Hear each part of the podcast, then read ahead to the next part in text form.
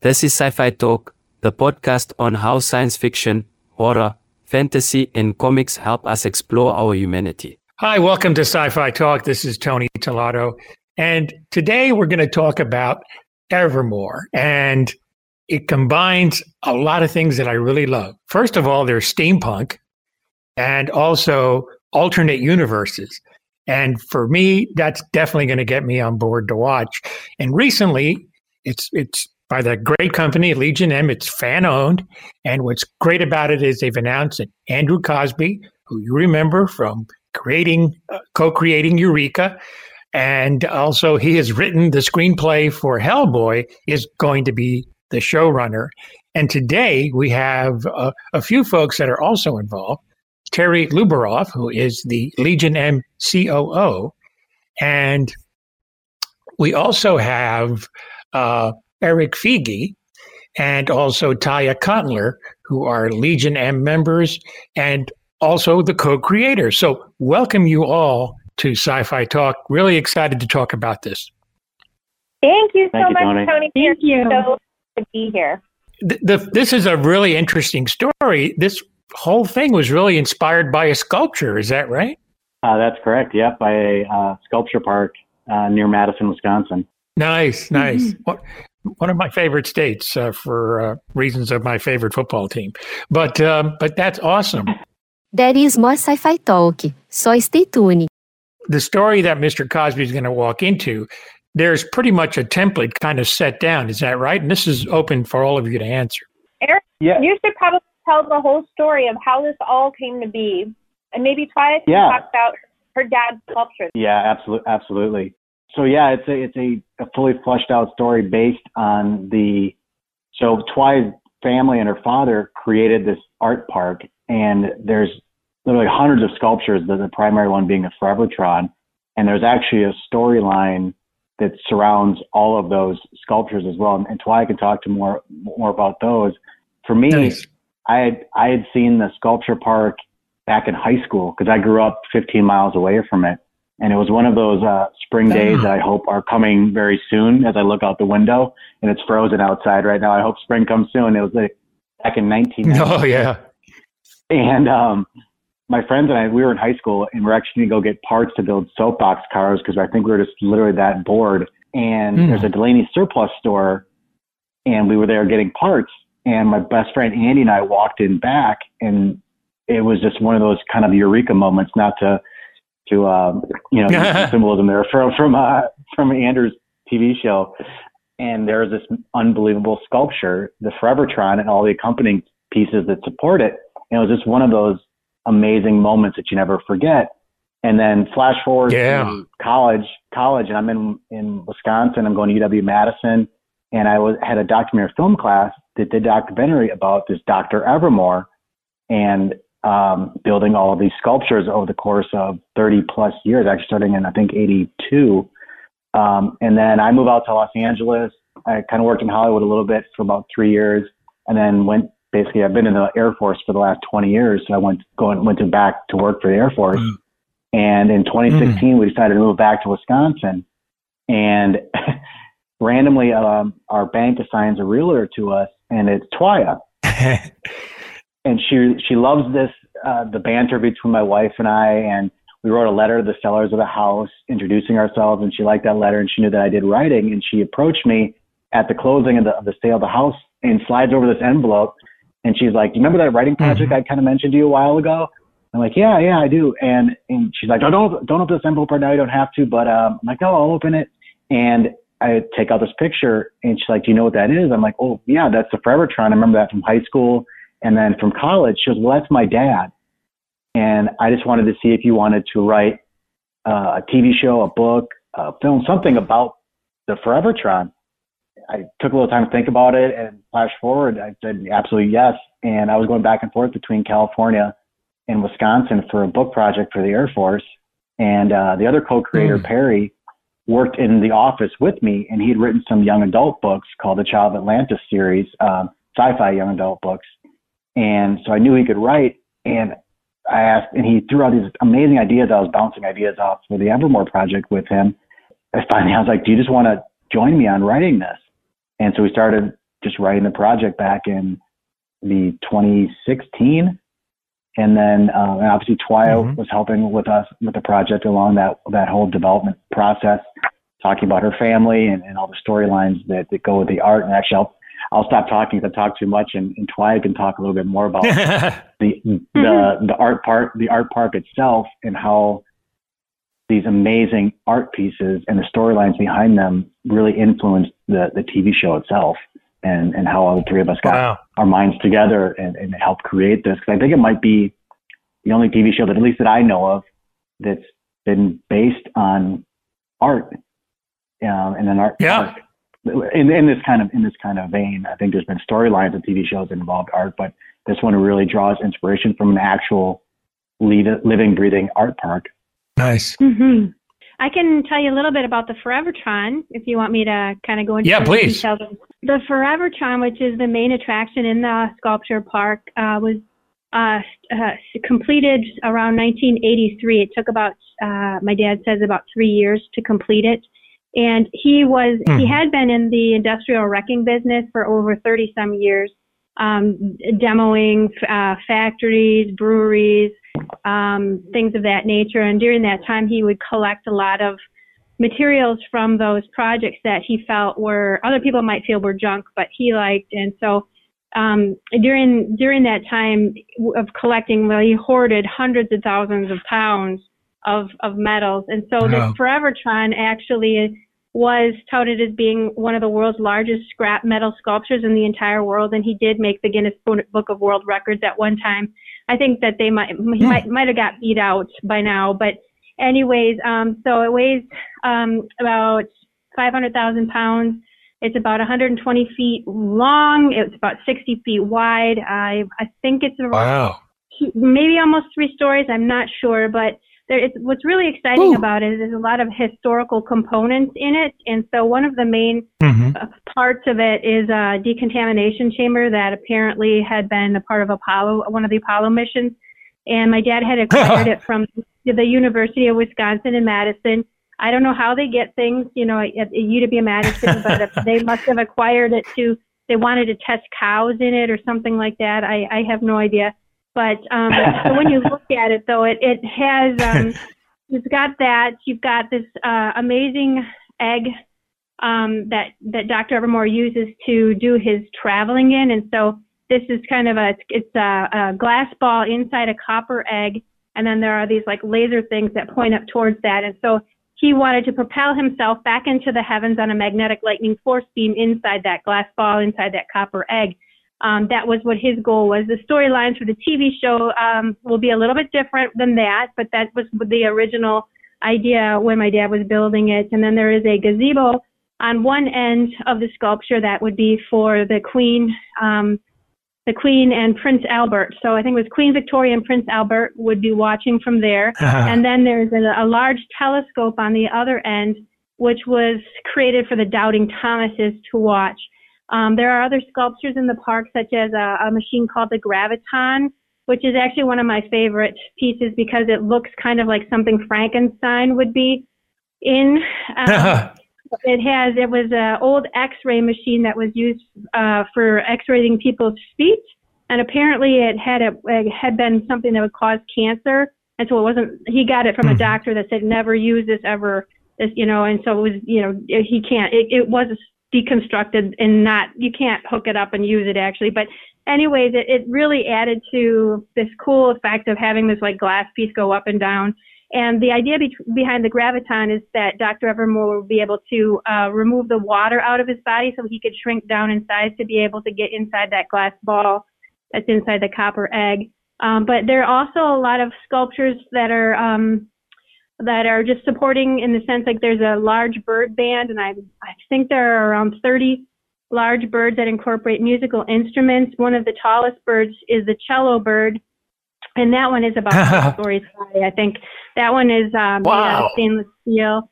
Um, there is a device called the Celestial Listening Ears, which is super cool. I've been wanting Elon Musk to come out to the park. I don't know if you have any listeners out there that can get Elon Musk to the Dr. Evermor Sculpture Park. We would love that because this orange device has it's, it's it was designed to be able to listen to the signals from Mars and pick up any type Oh, of communications with that. And then there's this other device called the Hmm. Master Control Unit, which controls the Forevertron. And so the the celestial listening ears works in conjunction with the Master Control Unit for the Forevertron to be able to make its travels with proper coordinates and things like that. So, but there's there's another spaceship there that's that's awesome as well. It's uh it's actually used for extraterrestrials to travel with versus um versus humans. But um I there's about five acres actually um that are five acres of land that have all these sculptures. So it's a real exciting place for people to come and visit, especially um, people from foreign from other countries that don't get the chance to see a lot of the materials that that are incorporated into this art. Yeah. So um, yeah, so I don't know if that kind of gives you an idea, a little bit of what's out Yeah. there. Lots of small sculptures as well. Um, really fun place to be. where Twy talks about all those different storylines and describes all the art pieces. Um, you know, and her her dad, who took on the persona of Dr. Evermor, um, to create all these pieces and the storylines behind that, and incorporating himself in that storyline. So that's where our Evermor story for the TV show takes its inspiration and kind of blasts off. It, and not to use a figure of speech, but her dad would blast off into the heavens a magnetic force lightning beam. For the TV show, we kind of changed that around a little bit and imagined him instead of blasting off in the heavens, what happens if Dr. Evermor blasted off into the multiverse? And what happens if Nice. Dr. Evermor wasn't a man? What happens if Dr. Evermor was a woman? Um, so we, and now Mhm. there's a whole Evermor family. And so what we did was, uh, I'll give you the log line. It's um, orphan teenage twins, Ellie and Sam, Yes. are sent to, li- to live at the estate of their eccentric aunt, Dr. Catherine Evermor. Uh, there they discover a wondrous machine called the Forevertron that allows them to journey through the multiverse and the alternate Earths within, finding danger, love, family, and the limitless potential of the human adventure and their ultimate destinies. So we took the heart of what Twy's dad and her family created and just kind of expanded that storyline. And within even our pilot episode, the actual art from the art park is incorporated into the show itself. So um, Nice. it's, it's it's it's pretty it's pretty cool. It, it really is. I, you know, I think it's an amazing project. And I believe we have Terry Covington now with us. Is that yeah, right, Terry? Hi everybody, how you doing? Yeah, that's right. I am so sorry, everybody. I'm here. That's okay. So, I, I mean, you're the co-writer, so um, I mean, it's a really unique way to, to, you know, inspiration for a story. So, how is it like to kind of take a real life place and kind of write a story about it? Well, you know, for me and Erik, I, I think what our main concern was to make sure that we paid homage to the stuff that Tom was put that he put together with his work and the sculptures and all the narratives that he put together. So we were very cognizant, you know, while we were creating the story, to make sure that we were respectful to the source material, like any good creator should be, obviously. Um, but the beauty of it is Yeah. that we had this this this wide canvas to play with.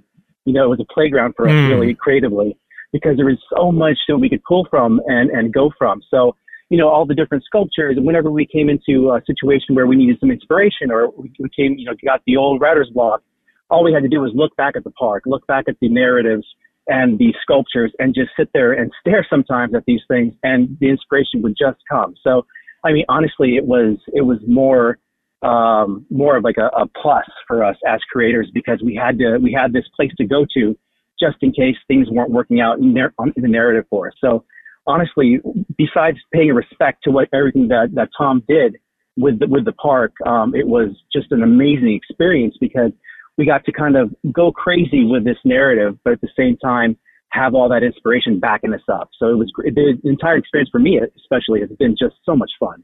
You know, so much of what we see today, and it's not necessarily a negative thing, is based on a book, um, uh, Right. you know, some other some other IP, a video game that already has these really kind of built-in storylines. It doesn't mean they change. Um, and this one has a, a small storyline to it, but it's the art itself and Yeah. the, the kind of like the inspiration and the magic that within it that you can look at that as a writer and just go, you can almost hear the voices in your head, not to sound crazy, but you know, you look at this piece of art, you look at the Forevertron, you look at the Gravitron, you look at uh, the celestial listening year. You look at you look at the bird band, and you're not bound by mm-hmm. some other writer wrote about that and says this is what happens here. You look at that and you and you see and kind of feel like what what is this story? How, where can I take this? And you have this kind of amazing freedom to be able to do that. And, and what does that look like? And it, it's it's just been an amazing experience. Cool. All right. Why don't we take a short break and we'll be back on Sci Fi Talk talking about an exciting steampunk series that is being worked on called Evermor. We'll be right back. Hi, this is Tony Tolato, reminding you to help me out by taking the Sci Fi Talk survey. Yes, you might be hearing some commercials on my podcast now, but this survey will help to get more sponsors. The main reason why I'm talking to you is really to keep us going and to keep us going for years to come. So it's very easy. You just go to survey.libsyn, L-I-B-S-Y-N dot com forward slash sci-fi talk. And you just go there and complete the survey. It's actually extremely painless. It's only one page.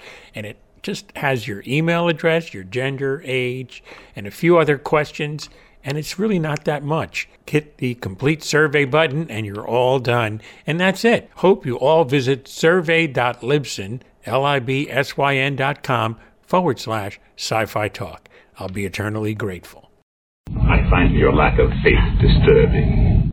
We're back on Sci-Fi Talk, and we are back with Erik Figi and also Terri Lober- Lubaroff, and also we have uh, Terry Covington.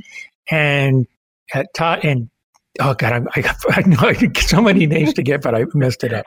and uh, and also Taya, Taya. I'm sorry, I forgot your. It's, it's Taya. Tya Kottler. And. No worries at all. I answered to just about anything. Taya, Twaya, Tia.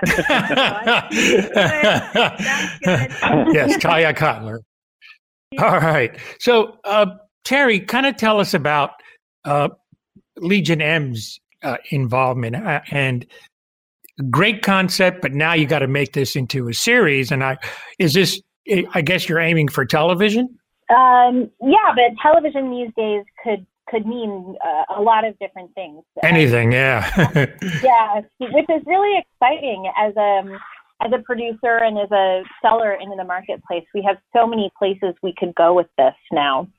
Um, you know, every everywhere from Netflix to the sci-fi network to traditional, you know, television, NBC and, and such. Um, but for Legion M, we're, we're kind of a unique company. Um, we're the world's first fan-owned entertainment company.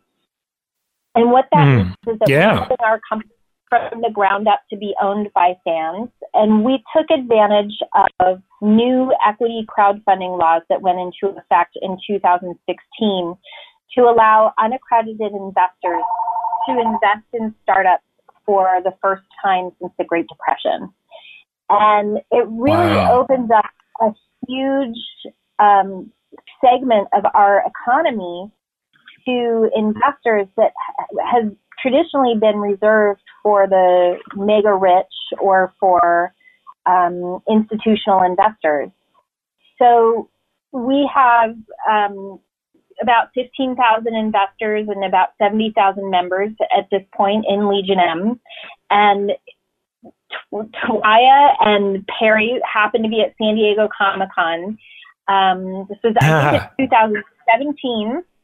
I, I go every year. I always speak on panels. I'm a huge nerd at heart and was there representing Legion M mm-hmm. and happened to be on a um, comic book law school panel with my friend uh, Michael Lovitz. And he said, I have to introduce you to these amazing creators who have a really good idea I think Legion M could should consider. And I, you know, when you're working for a studio or a development company and um, you're buying projects and thinking about producing, you get thousands of submissions every year. So I take everything with a big grain of salt. But I got to meet them and they were so wonderful and personable and the idea sounded interesting. And Michael said, no, no, no, you really have to pay attention to this. It's really good. Um, and when I finally sat down and read the first draft of the script, because they had written a spec script on the idea, literally I couldn't even get through it. I was so excited. I put it down halfway through. picked up the phone and called them and said, How can we get involved? This is amazing, and it's exactly the, the type of project that Legion M should be doing. It's a four quadrant show. It's for the entire family to watch together. Um, and the themes Nice. and the visuals are exciting. They're things you've never seen before on television. And uh, speaking for Legion M, super excited about that. And the fact that they're Legion M members and investors makes it all that much sweeter. Yeah, there you go. There is more sci fi talk, so stay tuned. So the script is written. Has um, have uh, have you guys kind of uh, come up with any ideas as to the look of the series and what I mean? Besides uh, some of the artwork I've seen, like some of the worlds are going to be traveling, or are you waiting for Mr. Cosby to to come on board and get involved with that part of it? I'm going to brag about you guys for a second, Perry. uh, brag about you as a development executive. Um, this is what's so great about Perry and Erik and Faya. They have created a Bible for the series that is so well fleshed out. Um, even before we went out to get a showrunner on the on the project, every single world is fleshed out. Every character has a backstory, and they created a lookbook. And I I feel like um, it's it's like it's been packaged with a bow and wrapped up and presented to Andrew and I to then go birth it to the world. Like they've they've done all the hard work already, and it's amazing. Wow! So that must have taken you guys quite some time to do all that. Um, Yeah, a little bit. Yeah, yeah, a little bit. we had um we had had probably like a I, what I think most series Bible lengths are, and Terri can correct me if I'm wrong, which is probably like 15 to 20 pages. We kind of had a, a, a loose one with that as we were writing the the pilot. Um, and then Terri came back and said, "Hey, why don't you guys, you know, kind of beef this thing up, add some more stuff to it?" And I was literally finished up my book project with the Air Force Reserves, which is where Perry and I worked together out in California, and was transitioning to a full time job here at the Wisconsin National Guard unit. And I had about a month.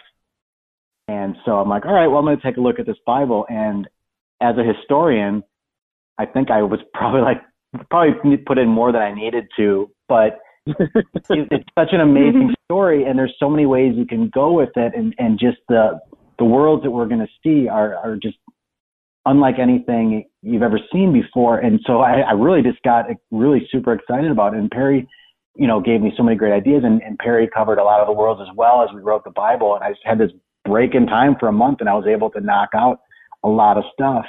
And, um, Yeah. you know, imagine going to a, a steampunk world um, where the British Empire never waned in power. You know, what would that look like? Yeah. There's other pow- powers that exist, just like um, on our Earth. You know, right now at this point, Western civilization is still the, the dominant kind of civilization, as, as however you want to look at it. But there's other powers within the world that are vying. If that's uh, China, Russia. So all these worlds we go to, it's a similar dichotomy and balance there. It's just a different point of view. The British Empire, um, you know, a world called Gaia where the Spartans never never went away, basically. And so you're able to take history and kind of change it up a little bit, but still remain truthful to things that may have happened because it, and, you know, in the multiverse, there's, there's an infinite number of possibilities. Um, we're not going to go to an infinite number of worlds. We're only going to go to a set amount Right. but it it adds, and I always like to go back to this um, a, a phrase that when um, Legion M put on a screening of The Shape of Water, uh, that's actually before the Oscars. I think it was in December before the Oscars, um, and Guillermo del Toro talked at that afterwards, and he talked about giving voice to the other Nice. in that film. And I think that's something that Evermor really captures is when we go to all these different Earths, it, it says to the audience, here, this is something different that how things could evolve differently. And it gives voice to cultures on our planet right now, audience, basically the audience watching it going, um, you know, if I'm a, a Native American, I might be able to see a world where I'm where that culture is the dominant one on that earth. Um, it just it presents a multitude of opportunities for the audience to find a connection and to find a voice that he spoke to in the shape of water. Yeah, abs- absolutely. That's there. The possibilities are. I mean, it's going to be hard to run out of material. I mean, it's pretty much whatever you can think up. Using history as a guide, you can certainly change things around. And uh, I mean, you know, what if the Roman Empire never fell? I mean, although Star Trek did that, right. but but um, right. but uh, that's something you could you, something you could visit uh, and revisit. So it's really amazing, and and I'm sure, you know, you can uh, you can even do like a long story arc with one if it's, if it's really really interesting and there's a lot of story to tell. So there's no limitations, and that's the beauty of it. That sounds great. It really does sound like a great idea, and I love steampunk. I really do. It's uh, you know, it's such a great uh, you know offshoot of sci-fi, and uh, I, I'm I'm kind of a Jules Verne fan from years ago, and I kind of call him the father of steampunk, really. But uh, but yeah, it's going to be fun to see that again, and uh, and to see what looks you guys come up with too. Uh, so the the actual sculpture is actually the basis for the uh, for the machine itself. That's correct. That's correct. Yeah. Yes. Mm-hmm. Well, did you guys take plenty of pictures for the for eventual production design and that kind of thing? Oh yes, sir. Yeah, we've got uh, lots of pictures. yeah, tons of pictures. I, I even had the opportunity to go and fly out to Wisconsin a couple of times now and visit the park and just be inspired by just by being there. You know, I you know where we were talking about earlier about the inspiration portion of it. You know, you hear a lot of people comment on art. You know, this art really speaks to me, and it sounds a little pretentious, but um, honestly, uh, it, that's really what happened with with the the stuff at the park. The the, the pieces really do yeah. speak to you in a way that just that just create images and and stories in your head without even knowing anything about them. It's that inspiring. Um, and you know, nice. we've, I've heard stories of has told that you know people with disabilities have gone there and have had a, a very moving experience. There's something special and magical about that place, and you really can't put your finger on it, mm. but you just want to be involved with it. You know, you want to just soak it up and that's what we had the opportunity to do, and then you know, take that energy and kind of push it out into the universe to, to, to make this show. So that's a very, very unique experience. So, kind of tell us a little bit about the twins, Ellie and Sam, and the kind of people they are. And this is open to everyone, of course. Sure. Um, I'll take uh, I'll take Ellie.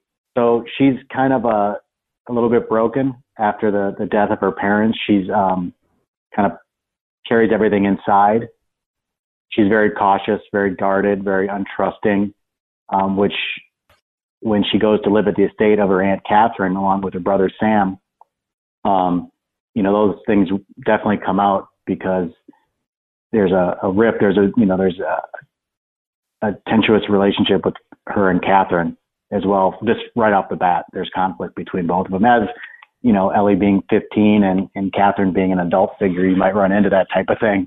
So there's there's that aspect of the family dynamic there, the um, the teenage um, dynamics as well of just trying to discover yourself. And one thing that's really cool with with both twins and uh, is we get a lot of adult stories told through the eyes of adolescents, and much like you kind of got in, in Harry Potter, where you know it starts out all lighter, but as a series moves along, they're very they're adult themes, they're adult stories that these kids are forced to, to confront um, to, through no fault of their own, and that's kind of what Ellie and Sam mm-hmm. face. And um, mm-hmm. you know, you can't get into too much of the how they how they arc and how they change, but um, sure. Ellie definitely is one that you know find her true strength as the series goes on. And then conversely, Sam, you know, he's one of those characters where he views himself as the protector, um, that he has to watch over his sister and be the strong one. Um, and outwardly, he seems fine. You know, he's the popular guy in school. He's the jock. He's great at hockey. Um, he blends in well with the crowds and, and, can make friends easily. He's not he's not dark and foreboding um, on the outside, um, but at the same yeah. time, the, the vulnerability he actually feels um, from losing his parents and the sadness that he's dealing with um, really will really speak to his character later on. So you almost see um, a change of, of, the characters as they move along, where you see, you know, Sam being the strong and protecting one, and as time moves forward, you know, you, you see these these dynamics evolve and change. Um, and so, you know, you have this character Sam who's who seems like a normal you know, kind of uh, shallow almost character at the very beginning because he's this jock who's popular. What problems does he have? Um, then you realize that he is dealing with some very deep things and he's having to deal with those things emotionally and figuring his way out in the world. So um, again, the whole hero's nice. journey, the teenage angst, all that stuff is mixed in um, with these two twins and how they deal with it separately. And you would think, you know, as twins, that they would share these, these emotions and share these experiences exactly the same way, but that's not the way human beings are, obviously. So you see Sam right. dealing with things in his own way. And Dr. Catherine Evermor, what's she like? I think Terri She's should awesome. take that one.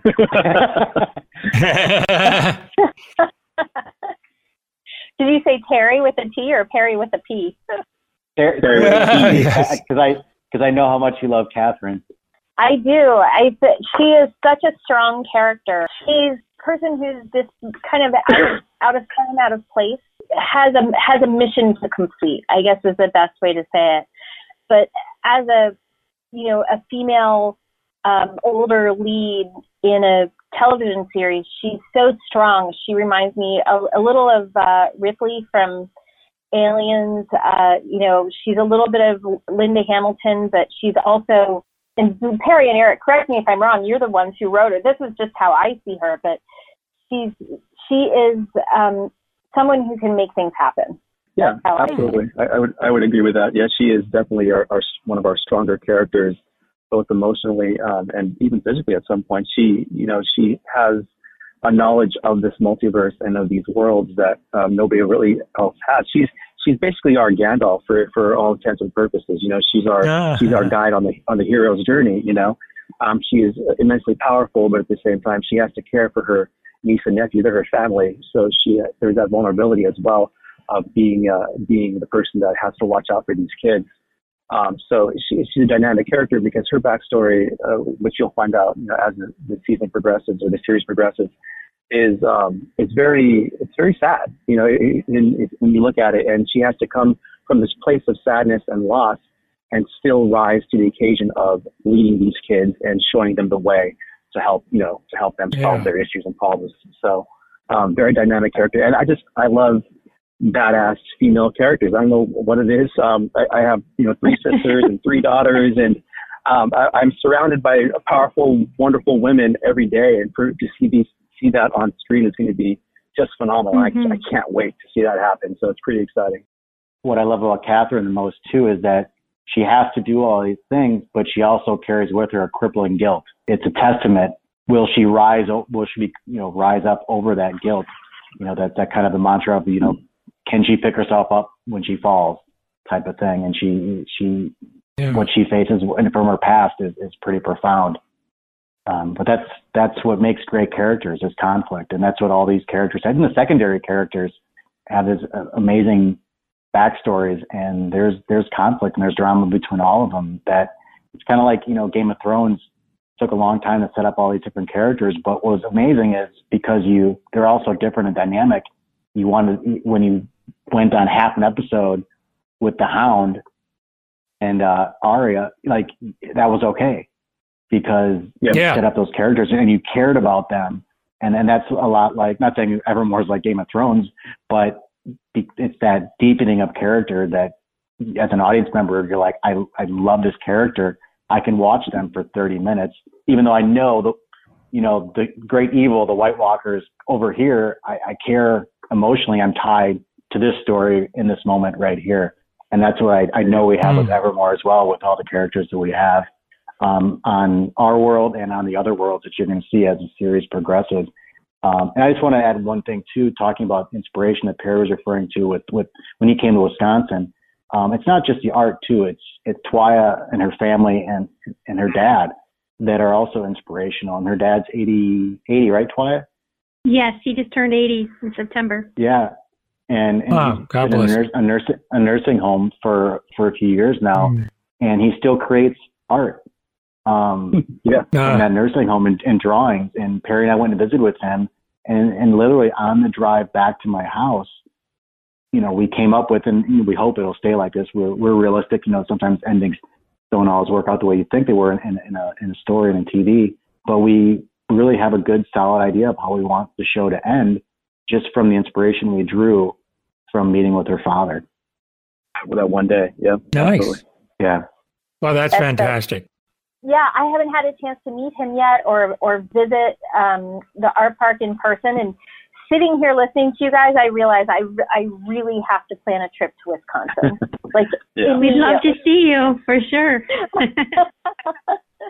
Don't come now; it's too cold. yeah. yeah. no, yeah, not now. Not now. Well, when I get up there to see a certain football team, I think I might have to uh, visit the sculpture garden too. I think it sounds absolutely amazing, and and I know my wife would love it too. So uh, she's a fan also, and she, it would just she loves really cool places, and this sounds like one of them. And I'm hoping that it turns into a, like a major tourist attraction uh, as a result of this series. That would be a nice little uh, a nice little thing. You can even have conventions up there, and and Evermor conventions. You never know. Yeah. Yeah, it sounds like- of Amazing. fun. Yeah. But I said it's funny that you, you say that because there are plans in the works to, to hopefully move the park to uh, Wisconsin Dells.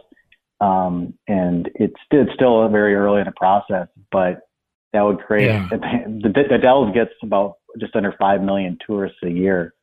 Um, and Mhm. they've got this Yeah. it's Kevin, Kevin and Karina Ricks are kind of spearheading this project along with Tya and the family um, to move the park there, set it near an absolutely beautiful spot um, along the river, Nice. and have the sculpture Mm. park along with natural art um, Mhm. and just it, these hiking trails. And it's it's I've seen Oh, pictures of what they what they plan to do, and it's actually breathtaking. And the other end of that too is they want to turn the entire downtown Wisconsin Dells into a steampunk aesthetic.